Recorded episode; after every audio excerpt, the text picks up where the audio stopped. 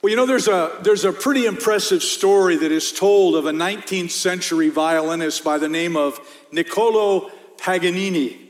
It all happened toward the end of one of his concerts where he was performing accompanied by a full orchestra.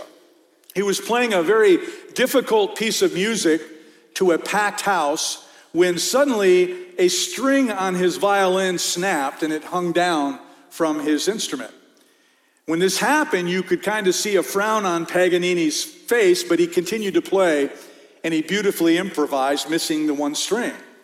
But then, to the conductor's surprise, a moment later, another string broke, and then shortly thereafter, a third.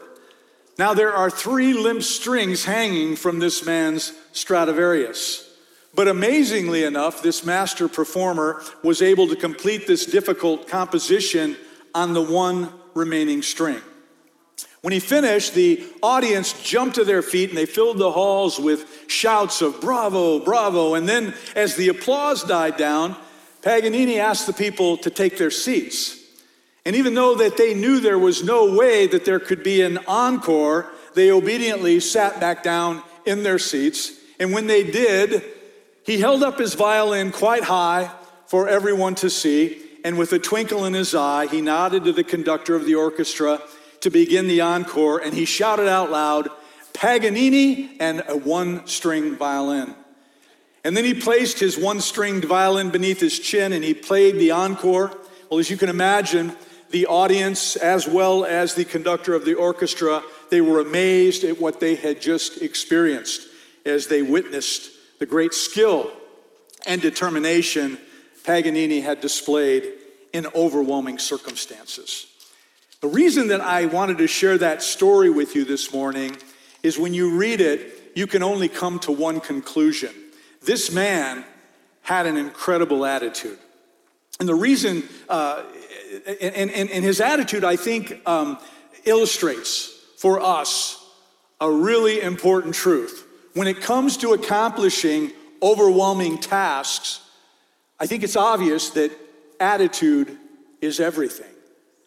This is a principle that we've got to remember because the fact is, as Christians, we have been given an overwhelming task to accomplish. When in Matthew 28, Jesus commanded us to go and make disciples of all nations. And of course, this should be very familiar to you because over the last six weeks, we've been studying how the very first church began to accomplish this colossal task. And those early Christians obviously had the right kind of an attitude because they did a phenomenal job. In fact, it only took 27 years for them to take the good news of the gospel all the way to Rome. But the truth is, ladies and gentlemen, we've still got a long way to go before this task is accomplished. There are still millions of people out there who have not heard of Jesus' love. And it is our job to tell them about it. Reverend Billy Graham once said, The evangelistic harvest is always urgent. The destiny of men and of nations is always being decided. Every generation is strategic. We are not responsible for the past generation, and we cannot bear the full responsibility for the next one, but we do have our generation. And I want you to really pay attention to this last statement he makes. God will hold us responsible as to how well we fulfill our responsibilities to this age and take advantage of our opportunities. You see, right here, right now, we are the current stewards of the gospel of Jesus Christ. And it is our job to take this news to our generation. And I don't know about you, but when I think about this great unfinished task, I sometimes feel like I'm holding a one stringed violin. Because at times it can seem impossible. And if you feel the same way, I want you to pay close attention to our message this morning. Because as I said a moment ago, when it comes to overwhelming tasks, attitude is everything. Chuck Swindoll points out that the text message that we are going to read this morning he points out that there are six attitudes within what we're going to read that, that, the early, that help the early church to spread the gospel of Jesus Christ to the then known world. And they are the same six attitudes that, that you and I need to embrace if we are going to play our part in the Great Commission that the Lord has given to each of us. Now, you remember last week, we, we looked at the first part of Acts chapter 8, and we saw how Philip had gone to Samaria to share the gospel. And we learned that when he arrived, he began to preach and minister, and a great revival broke out, and God was greatly blessing Philip's work. And thousands of people came to faith in Jesus through his preaching and through his ministry. So the work in Samaria couldn't have been going any better than it was. And that's where we're going to pick up this morning. So I'd like you to turn in your Bibles to Acts chapter 8. We will be reading verses 26 through 40. If you don't have a Bible, there's one in the pew pocket in front of you that you can use, or all the scriptures today will be up on the screen behind me and you can follow along. Acts chapter 8, verses 26 through 40. I'll be reading from the NIV this morning. Now, an angel of the Lord said to Philip, Go south to the road, the desert road that goes down from Jerusalem to Gaza. So he started out, and on his way, he met an Ethiopian eunuch, an important official in charge of all the treasury of the Kandake, which means queen of the Ethiopians. This man had gone to Jerusalem to worship, and on his way home, he was sitting in his chariot reading the book of Isaiah, the prophet. The Spirit told Philip, Go to that chariot and stay near it. Then Philip ran up to the chariot and heard the man reading Isaiah the prophet. Do you understand what you are reading? Philip asked. How can I, he said, unless someone explains it to me? So he invited Philip to come up and to sit with him. This is the passage of scripture the eunuch was reading. He was led like a sheep to the slaughter, and as a lamb before its shearer is silent, he did, so he did not open his mouth. In his humiliation, he was deprived of justice. Who can speak of his descendants? For his life was taken from the earth. The eunuch asked Philip, Tell me, please, who is this prophet talking about? Himself or someone else? Then Philip began with that very passage of scripture and told him the good news about Jesus. As they traveled along the road, they came to some water and the eunuch said, Look, here is water. What can stand in the way of me being baptized? Philip said, If you believe with all your heart, you may. The eunuch answered, I believe that Jesus Christ is the Son of God. And he gave orders to stop the chariot. Then both Philip and the eunuch went down to the water, and Philip baptized him. When they came up out of the water, the Spirit of the Lord suddenly took Philip away, and the eunuch did not see him again but went on his way rejoicing. Philip, however, appeared at Azotus and traveled about, preaching the gospel in all the towns until he reached Caesarea. Now, as I said, this text begins by describing an unusual time of blessing on the early church. The, the revival that was going on in Samaria was, was growing, it was spreading, and since he was the chief evangelist of it all, Philip played a very, very important role in it. Now, Peter and John had already gone and had visited there to inspect his work, but they had since gone back to report. So Philip is now all alone there. He is now the frontline man uh, of this great revival, and he seemed to be utterly indispensable. And yet, it was at this exact moment when God called him away. And this, this is where we see our first necessary attitude when it comes to evangelism, personal evangelism. And it is the attitude of sensitivity. Think of it. Seemingly out of the blue, God told Philip to head off for the desert. No reason was given. No arrangements were made for someone to take his place in Samaria. There was just a command for him to go. And I want you to think of how easily it might have been for Philip to be so caught up in the excitement and the electricity going on at that Samaritan revival. He could have easily been not been sensitive to, to God's voice and going in an entirely new direction. But but Philip wasn't. He was alert. He was ready. He was sensitive to God's leading. And he had walked with God long enough to know that as a sovereign God, he has the right to throw a curveball every once in a while. And guess what? He often does. I mean, Philip could have said, All right, Lord, I'll go, but I'm not going now. I'll get to that region eventually, but later on, when the proper time arrives. Things are going so great here. It's not time to leave. Or he could have said, Not me, Lord. I'm really needed here. What about those 12 apostles sitting up there in Jerusalem? Haven't you given them the Great Commission too? Send one of them and not me. Or he could have said, Not there, Lord.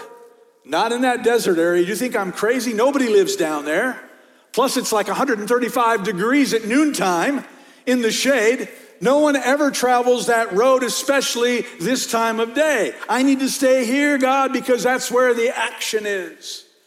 But Philip, he didn't say any of those things. He was mature enough to, to trust God's leading. He knew that God knows more than we know. And that's a certainty because God makes clear in Isaiah 55 8, my thoughts are not your thoughts, neither are my ways your ways. Does that sting sometimes?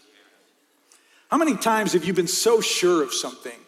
You were so certain that you had the knowledge, and you come to find out it was in complete contradiction to what God had planned. He says, As the heavens are higher than the earth, so are my ways higher than your ways and my thoughts than your thoughts. And if we are to complete this great task of evangelizing our world, then we too must embrace this attitude of trusting God's perspective. But let's break this down because the last statement that I made could be a real good reason that many of us are not evangelizing. And I think it's because of the term, the great task of evangelizing our world. Please don't let that scare you. You are not called to evangelize our world, you are called to evangelize your part of the world. I mean, you gotta, you gotta break this thing down.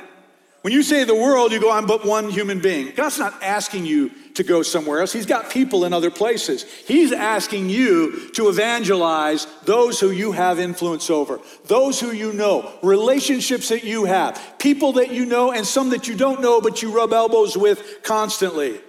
It's your family, it's your neighbors, it's your work associates, it's people within this community. The body of Christ his church is called to evangelize the world. And when we all do our part, this is how the whole world gets evangelized. So we must all be willing and sensitive to the move of God's Spirit and His leading. We must always keep our spiritual ears perked up and tuned in so that we can hear God's instructions. I read about a megachurch pastor who talked about this principle of always being sensitive to the Spirit's leading. He shared that, like many husbands, one of his responsibilities was to take out the garbage. How many of you guys do that at your house? Yeah, I'm the guy, I'm the trash guy at our house. Anyway, every Tuesday night, he can be found taking his trash cans out to the curb. Well, on one cold January evening, he was quickly doing his chore. In fact, he, he hadn't even bothered to put on his shoes. His plan was to drag out the can as fast as he could and then run back before his toes froze. Well, he started tiptoeing back up the driveway and he, and he noticed his, his new neighbor from across the street was taking his garbage out too. So the pastor left his own curb on the can.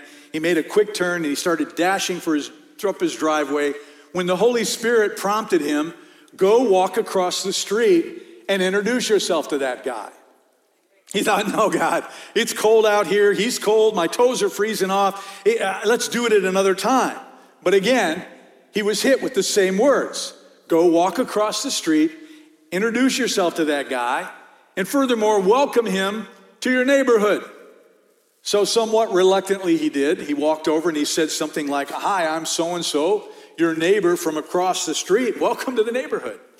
And in return, the neighbor said, Well, nice to meet you. I'm so and so. I own the new car dealership in town. And they both pivoted and they returned to their homes.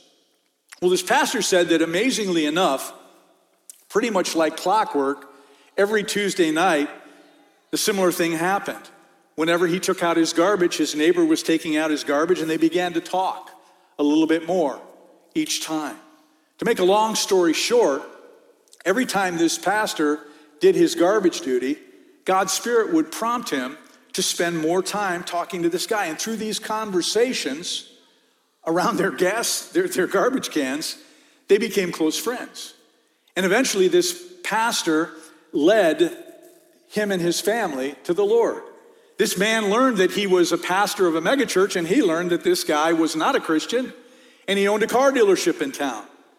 I want you to understand that, that this story, when you look at it, it all started with someone having an attitude that was sensitive to the leading of the Holy Spirit. Because, like Philip, this pastor realized that God sees a lot more than we're able to see. And he knows a whole lot more than we are ever able to know. And if we let him, he will guide us to people who desperately need to hear the gospel of Jesus Christ. So let me ask you this morning is there a street that God has been prompting you to cross? Is there a hallway at your place of work where God is saying to you, walk across there and go introduce yourself to that new person who started a couple weeks ago? Perhaps you have a neighbor that you've never talked to.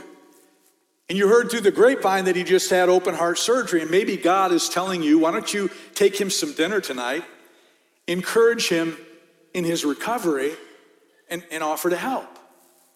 You see, if we're going to win this world for Jesus, we all need to be sensitive to those kind of promptings because they are never just happenstance.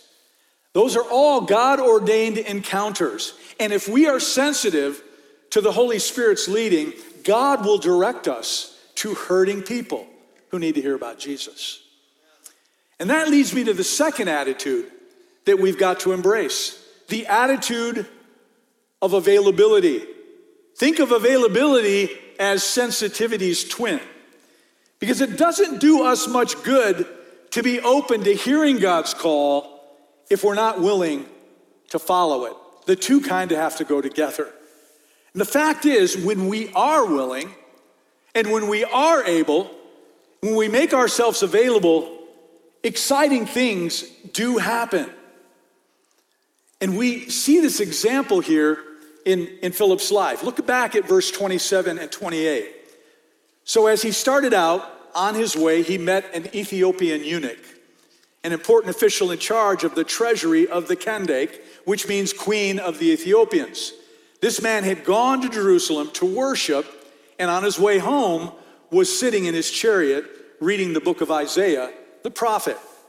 Now, I want you to be sure that you understand who this Ethiopian is. This guy was a very high ranking official in the Ethiopian government.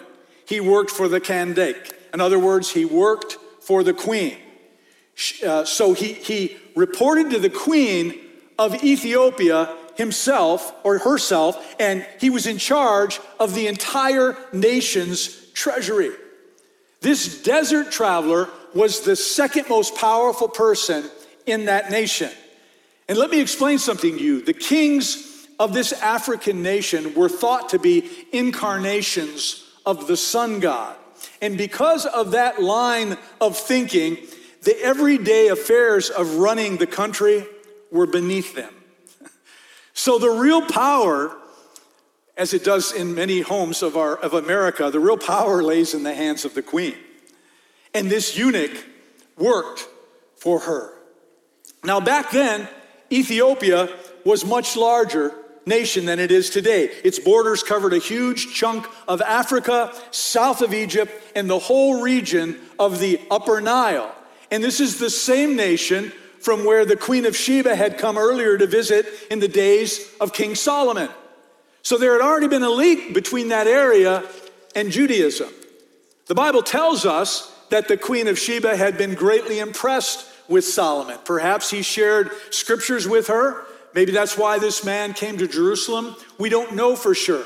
But for some reason, he had gotten into his mind that some 1,200 miles away in Jerusalem, there was a religion that he should investigate if he was serious about finding God.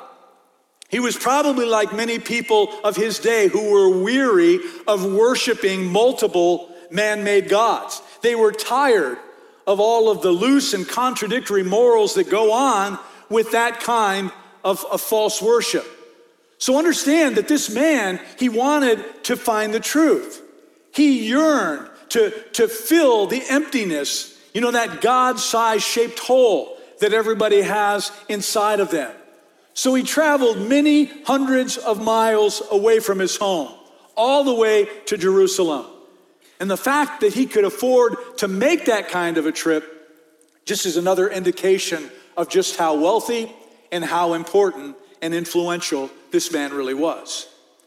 Now, I don't know about you, but I can't read this story without sensing a note of disillusionment. I mean, this guy had come all this way to investigate the Jewish faith, but he's going home dissatisfied. Why? Because he had no doubt discovered that he could not enter into the temple. Why? Because Deuteronomy 23:1 says this: No one who has been emasculated by crushing or cutting may enter the assembly of the Lord. So why does this scripture affect this man? Well, I don't know if you caught when I read the scripture, but this man was a eunuch meaning he had been castrated for his work since he worked for the queen. It was a common practice in those ancient days to do this to men who worked with powerful women like the queen. And it had been done to protect the women from potential sexual assault or, I even suppose, consensual sexual relations with them. So this man, this Ethiopian, was left out and he was going home empty handed. But not complete empty, empty handed because while in Jerusalem, he apparently purchased a copy of the text of the book of Isaiah. Perhaps, as, I, as you think about this, he was drawn to this particular book because in Isaiah 56, verses 3 through 5, it speaks to his situation. Listen to what it says Let no foreigner who is bound to the Lord say, The Lord will surely exclude me from his people. And let no eunuch complain, I am only a dry tree. For this is what the Lord says To the eunuchs who keep my Sabbaths, who choose what pleases me, and hold fast to my covenant, to them I will give within my temple and all its walls a memorial and a name better than sons and daughters. I will give them an everlasting name that will endure forever. In any case, this man is traveling along and he's reading out loud from this scroll. And Luke tells us that he was reading from chapter 53, which is a foundational text because it prophesied Jesus' birth, his ministry, his substitutionary death, and of course, his victorious resurrection. But these powerful words, they, they puzzled this Ethiopian. And at the precise moment, as he began to yearn for an answer to his questions, guess who comes walking by? Philip. God said, Go over to that chariot, Philip, and stand near it. And so he did. And as he drew near, he heard the man reading from Isaiah. Is God's timing perfect or what? This is what happens when you follow God's lead. Things happen you could never orchestrate on your own. And the reason they don't happen often is because we don't follow his lead. We think we got a better plan. Well, I'll get around to that later. God asked you to do something at that moment. Don't walk away from it, follow it, and everything will be laid out for you. Remember that. Philip's sensitivity to God's Spirit, combined, I might add, with his obedience, made himself available for this assignment. And all this made possible for him to be involved in a truly exciting divine encounter. Now, think about it. Like his master, Philip was willing to leave the cheering crowds of Samaria and deal with just one lost soul. And that's God's way. Because God doesn't just care about the masses and the throngs of people, He cares about the individual. I mean, out of all the billions of people walking the face of this earth, God knows you. He knows your name. He knows all about you. He knows what you ate for breakfast this morning. He cares about you. We say we see this same quality of love in Jesus' ministry. Remember, there was a demon possessed man who needed soundness of mind, and Jesus went to him. There was a teacher named Nicodemus who needed the new birth of salvation, and Jesus spent an entire evening talking with him, answering his questions. There was a prostitute by the well who needed someone to guide her out of the shadows, and Jesus ignored the prejudice of his day and he initiated a conversation that led to her salvation. And there was a thief, if you'll remember, on the cross who needed a redemptive promise in the hour of his death. And Jesus gave it to him. Jesus never neglected the one for the many. He was and is the great shepherd. He isn't satisfied with almost all of the sheep in the fold, but he goes out searching for the one that is lost. And he calls us to this same kind of one on one caring ministry. And by the way, let me remind you of something. This is the most uh, productive and effective type of evangelism one on one. Surveys show that 90% of people who come to faith in Jesus don't come through a church visitation program or a great evangelistic crusade. They come to Christ through a friend, a Christian friend who is sensitive to the leading of God, a friend who makes himself available for God to use in order to reach out to that one lost soul who is seeking God. You know, people often ask if Jesus is the only way to heaven, and what about those people who never hear the gospel? What about those groups who live out in remote areas and regions where missionaries have not yet come? What about them? Well, listen, I don't pretend to understand how God deals with all of this, but I want you to know that I trust His love, I trust His grace, and I especially trust His justice. God is going to be just in all things. You can count on that.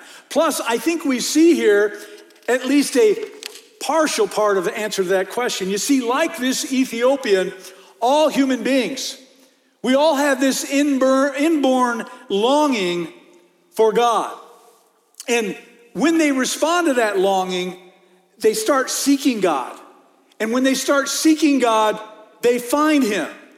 And God sends Christians, like He did Philip, to help them to receive and to understand his great love. As God says in Jeremiah 29 13, you will seek me and find me when you seek me with all your heart.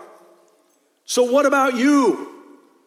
Are you making yourself available to God? Do you embrace this attitude where you say, like Isaiah, Here I am, Lord, now send me. I am ready, I am willing, and I am available to go wherever it is you need me to go, to speak to whoever it is you want me to speak to. Well, this leads me to the third attitude that all effective evangelists, which you are, which I am, must embrace. And it is the attitude of initiative. God told Philip to stay near that chariot, and he did. Then, when he heard the man reading, he took the initiative to run up to that chariot and ask him, Do you understand what it is that you're reading? Now, I want you to understand that that would have taken a lot of courage because there were probably soldiers guarding that man. I mean, if he's the second most powerful person in that nation and controls the treasury, you can be sure that he had armed bodyguards around him. So, running up to that chariot would have been a dangerous thing to do. They would have probably have interpreted that as some kind of an attack. But Philip bravely went anyway. Did they attack him? No, because God set this thing up.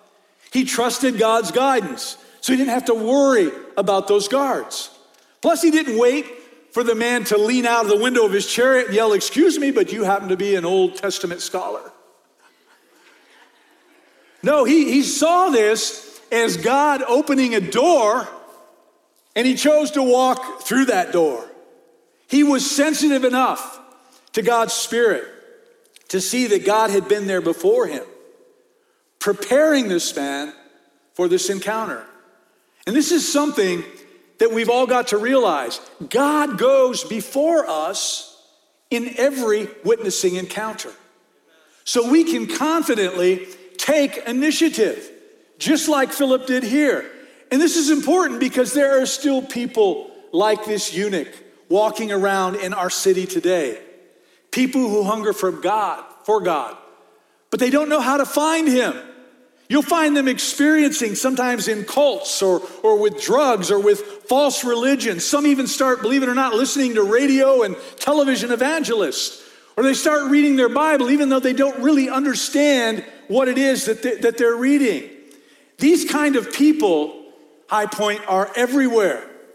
And the same spirit who led Philip to this Ethiopian, he wants to direct you and I to them. They need somebody like you and me who will care for them, enough about them to have the initiative to chase down their chariots and tell them a little bit about Jesus. So let's review some examples of how you might run up to some modern chariots. Let's say that your children play with your neighbor's kids. Well, why not tell them, you know, my church has a mega sports camp every summer that we've been doing for decades. Why don't you let your kids attend it? We can drive down there, check them in together, then you can go home and have a couple nights off with your spouse. Let me tell you something. When you get your kids, or when kids get involved in church, and they go home and they tell their parents what they learned and how much fun they had, don't believe for a second that that doesn't prick the ears of the parent. They are interested. And they are at that point primed for an invitation from you to invite them to something going on here, like a men's or a women's ministry event, or Easter, or to our Christmas concert, something, anything to get them through these doors. We need, we need to take the initiative to find God given openings like this and utilize them. Remember, Romans 10 13 and 14 says this For everyone who calls on the name of the Lord will be saved. How then can they call on the one they have not believed in? And how can they believe in the one of whom they have not heard? And how can they hear without someone preaching to them? And how can anyone preach unless they are sent? And let me add to that. I'm not supposed to add to the scriptures, but how can you be sent if you don't obey God? So, as Christians, we need to take the initiative to, to tell them and to be the one who is sent. Well, the fourth essential evangelistic attitude that Philip displayed was the attitude of tactfulness. This is really important. I mean, as you look at the things that Philip's had to say, Philip had to say, and the way he said them, you can see that he was completely unoffensive in any way. He didn't pull out his textbook on Christian apologetics, all ready for an argument. And that's a problem. I've seen, I've seen Christians arguing with people. That's not going to work. He didn't swagger up with his concordance stuck underneath his arm because he wasn't out to impress. He wasn't out to, to uh, convince anybody. He came graciously with only one simple question. He said, Do you understand what it is that you're reading? There is no hint of offense. There is no hint of a put down going on in his approach. He genuinely wanted, genuinely wanted to know. I'm having a hard time getting words out today, and I'm not sure why. He genuinely wanted to know if that stranger in that chariot understood the words he was reading. Philip wasn't pushy. He graciously awaited an invitation to climb up into that chariot before doing so. He started where this man was rather than cranking out some kind of a, of a canned sermon. Not once did he put the man down or pull rank or attempt to impress him in any way. He gave this stranger some space in order to think things through without feeling foolish. In short, he displayed courtesy and tact. And it is very important that we do the same thing. Evangelism, folks, is not some sort of an assault by the God squad or some spiritual mugging mission where we show up and start shoving the gospel of Jesus Christ down somebody's throat. And I've seen that, and it's sad to watch. Those in your face kind of tactics do not work, particularly in our day and age. To fulfill our part of the Great Commission, we must be polite, we must be tactful, and we must also be gracious. In her book, Out of the Salt Shaker and Into the World, Rebecca Pippert tells of a time when this tactful nature helped her in her efforts to share her faith. This is what she writes. She said, One person who was quite hostile to what she perceived was Christianity once told me in anger, I can't stand those hypocrites who go to church every Sunday. They make me sick. Pippert replied, Yes, isn't it amazing how far many people are from true Christianity? When you think of how vast the difference is between the real thing and what they do, it's like worlds apart. Ever since I discovered what Christianity really is about, the more mystified I am. And the woman responded, The real thing? What do you mean by that? She said, We talked for an hour about faith because her hostility had been changed to curiosity. Pippert's conversation here illustrates the fact that, that tact means rather than arguing about something, we find a way or we find something with which we can agree on. Rather than attacking, we show genuine concern. We always uphold the dignity of the individual. That's what Philip did. And then when the time was right, he came to the point.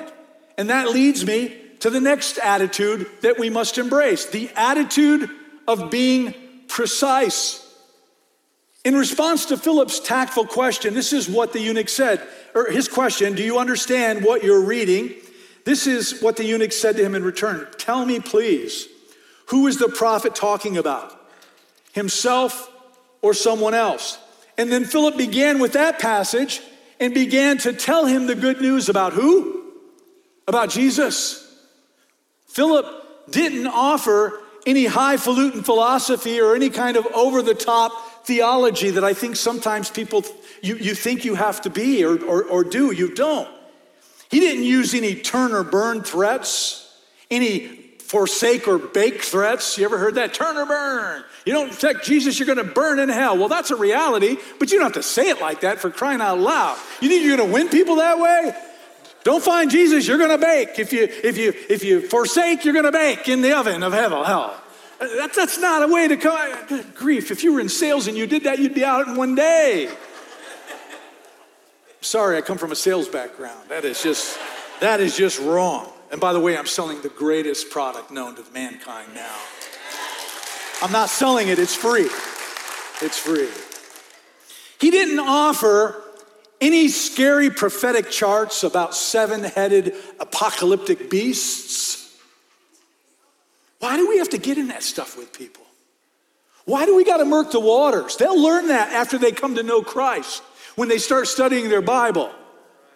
He just told them precisely what they needed to hear, what he needed to hear. The news of Jesus' perfect life, his sacrificial death on our behalf, and his supernatural resurrection. We must practice that same kind of precision in our personal evangelistic endeavors. If we don't, this is what happens. People will pull you down rabbit holes with discussions about evolution or the confusing trends in sexual orientation today or wokeness or whatever kind of a topic. They'll start talking about something other than Jesus, which will distract you. And we must remember, like the Apostle Paul, we are called to preach one thing, and that is Christ crucified. This is news that people need to hear, and this is a message that they will respond to. Pastor John Bisagno tells a story that happened back in the Cold War days when he invited an evangelist to come and lead his church in a revival. For the first three nights, this evangelist spoken of all things the evils of communism. And each night, when the invitation was made for people to, sec- to accept Christ, no one came forward. And finally, the evangelist said, I don't understand why people aren't coming to the, for the invitation. And Bisagno said, What do you expect them to do? Come down and join the FBI? It is Jesus and Jesus alone that must be the focus of our efforts because faith in Him is the only issue that matters. None of the other stuff does. It's all about Jesus. It reminds me of the story of a little boy who went who returned home after his first visit to Sunday school. His mother asked, Who was your teacher? He, he said, I don't remember her name, but she must have been Jesus' grandmother because that's all she talked about. That Sunday school teacher got it right. So let me ask you a question this morning. Could you be that precise? I mean, could, like Philip, could you take that scripture from Isaiah and tell that Ethiopian about Jesus? Could you do that? Please remember the Romans 10 17 says, So then faith comes by hearing, and hearing by what? The Word of God.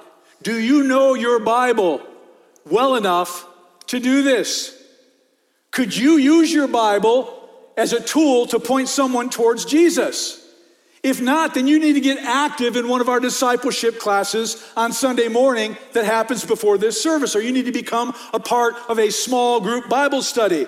Commit yourself daily to a quiet time and train yourself to use the sword of this truth, the Bible, to use it and utilize it. Let me give you a, a, a quick beginning here. We should all know this, and maybe you've heard about it, something called the Romans Road. It is five scriptures from the book of Romans that, that shows us the pathway from sin to salvation. Please write these down. Learn them, learn where they are, mark them in your Bible so you have it available to you. It starts with Romans 3:23. For all have sinned and fall short of the glory of God. This is where you identify the reality of the human condition. Romans 6:23. For the wages of sin is death, but the free gift of God is eternal life in Christ Jesus our Lord. This first articu- articulates the end result of our sin, which is death, but then it identifies the free gift that Jesus offers to save us from our sin. Romans 5 8. But God demonstrates his own love toward us in that while we were sinners, Christ died for us. This scripture shows us that Jesus loves this individual so much, no matter what condition that person is, is in, currently in, he died for him, providing a remedy for their sin. Romans 10 9. If you confess with your mouth that Jesus is Lord and believe in your heart that God raised him from the dead, you will be saved. This scripture shows us how to receive this free gift of salvation. And lastly is Romans 8 1. Therefore, there is no condemnation for those who are in Christ Jesus. And the scripture shows us that once you have been accepted by Christ, you are truly free, not just from sin and death, but no one can condemn you any longer. These scriptures from Romans are just a start. Every believer should know those scriptures and should be able to explain clearly the pathway from sin into salvation. And you would do yourself well to write those scriptures down, mark them in your Bible, and practice how you might use them when you're talking to someone. So let's review quickly. If we are to do our part in completing the, the Great Commission, we need attitudes of sensitivity, of availability, of tactfulness, and of initiative.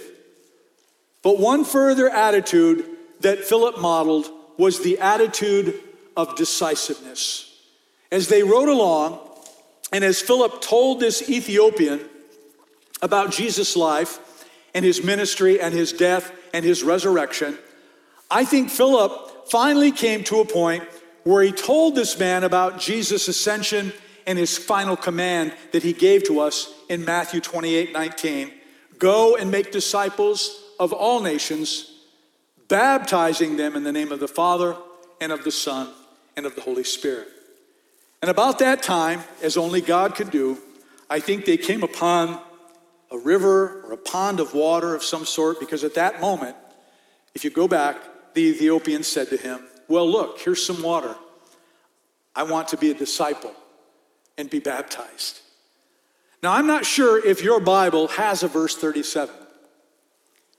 I, I, you, you can only answer that, where Philip says, If you believe with all your heart, you may. And the eunuch answered, I believe that Jesus Christ is the Son of God.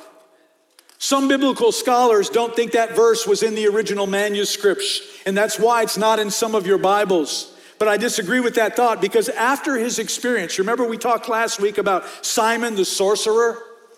who had a pretend faith in Jesus and even went through the motions of getting baptized in water, Philip would have seen at this point a great need to be certain about this Ethiopian's faith in Jesus. He didn't want another Simon Magus deal to happen again, so he explained to him that belief precedes baptism. He made sure that this man understood how to become a Christian before he was baptized. And we need to be just as decisive. We must be careful not to assume anything. When I baptize people here on Sunday mornings, we meet ahead of time and I explain to them what they're getting into. I want them to fully understand. Baptism does not save you, you're just being obedient to Jesus' example. You are saved by the blood of Jesus Christ, the shed blood. And if you're not in a relationship with Christ, I'm not going to baptize you. You get saved, then you get baptized. So I make that very, very clear. So we can't assume things. There, be, there comes a point in every evangelistic encounter when we must encourage people to make a decision to confess their faith in the Lord Jesus Christ. Well, Luke tells us that they went down to the water. And Philip baptized this Ethiopian.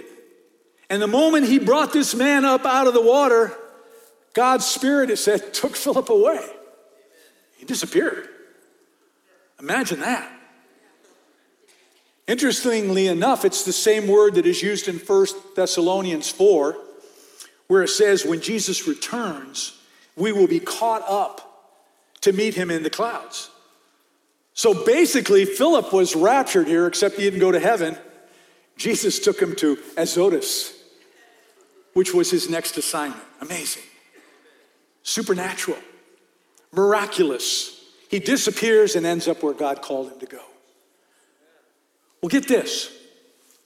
Tradition tells us that this Ethiopian went home and he shared the gospel with his nation. And prophecy foretold of the results of this in Psalms 68 31, where it says, Ethiopia will quickly stretch out her hands to God. So please understand something. By witnessing to that single person, Philip had an eternal impact on an entire continent of people. And this is further truth that the attitudes that we embrace are so vitally important. Likewise, having the right attitude is vitally important for you and I if we are to complete the Great Commission that God has called us to. Liz, will you come forward and help me to close this down?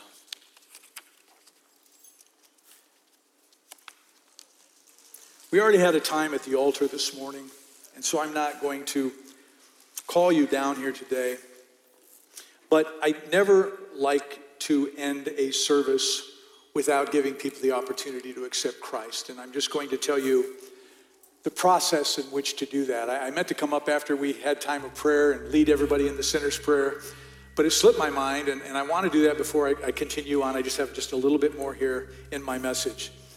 If you don't know Jesus this morning, you can become like that Ethiopian man and you can become changed in a twinkling of an eye, in an instant. And basically, all you do is acknowledge Jesus as Lord. You acknowledge that He came to this earth and He died a horrific death on the cross. And it was the blood that He shed that, that atones, it covers, it washes away your sin.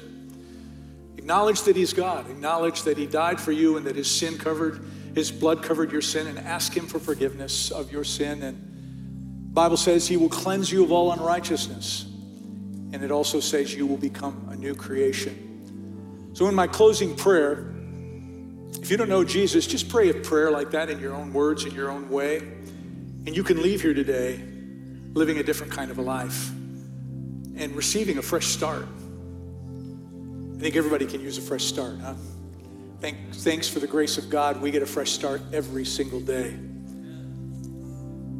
But before I pray, there's something else I want to add to this message this morning. Everything that God commands us to do, when we do it, it comes with a blessing attached. And that blessing comes to us. There is always a reciprocal blessing that flows whenever we do God's will. Many of you are shaking your head because you've experienced it. And this is just another reason that you and I need to play a part in the Great Commission. And yet, I am aware that many Christians don't share their faith ever. And there's a lot of reasons for that. Mostly it's fear. It's for the first time doing something that is out of your comfort zone. Some people fear rejection. Some people fear failure. And a lot of people fear not knowing what to say. And because of that, you literally take God out of the equation altogether. But it's like I told you when God calls you to do something, He prepares that moment. And He will even give you words to speak that you didn't know you knew. I've, I've seen things, I've heard things come out of my mouth, and I go, Where did that come from? I'm not that smart. But the Lord gave me the right thing to say at the right moment for the right individual. Sometimes people don't share their faith because they feel hypocritical. They feel like uh, they haven't arrived yet. They haven't got their life completely together. They erroneously assume that they should not be leading people to Christ because they don't perceive themselves as being perfect yet. Well, can I tell you something? If you wait to be perfect, you're never going to move past where you are today. Because perfectionism, hear me out, perfectionism is hazardous to your Christian walk. There was only one who is perfect and that is the Lord whom we serve. Some don't share their faith because you don't want to be inconvenienced. You work on such a tight schedule by design, you just can't seem to find the time.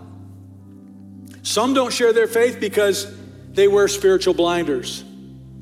They don't want to listen to or hear God's leading because they're control freaks.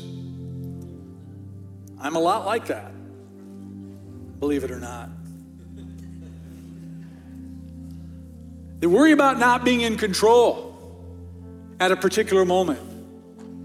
And if I can't be in control, then I'm going to shrink back. It's this feeling you got to have that you're in control. We all have our reasons for not sharing our faith, but none of them are valid reasons. They're not. They're just reasons that we conjure up in our mind to prevent us from doing what God has commanded us to do. And can I just say this morning that if you just break through that one time, if you would break through all of that minutia and actually try it just once and see how God used you and how God even gave you the things to say, which He will, and then you help someone to cross over that line and accept Jesus as Lord and Savior, you would receive such joy in being a part of that that you'd be angry with yourself that it took you so long to finally step out and do it for the first time. So, my prayer is this morning that we would apply these attitudes that we talked about this morning to our own lives as we seek to evangelize our family and our friends and our work associates and our neighbors that live around us. And furthermore, I want to pray that God would bring us opportunities so that we could step out of our comfort zone, so that we could, we could step out in faith, knowing God has already prepared this God ordained moment for us, and we just got to be obedient and walk through it. Would you all please stand to your feet?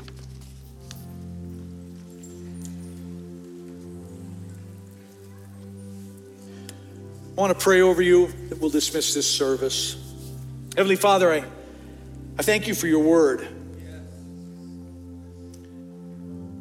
I thank you for all the instruction that is found if you just dig below the surface. Sometimes, Lord, we read your word and it seems nice, but sometimes when we dig and we study, it seems unbelievable to us.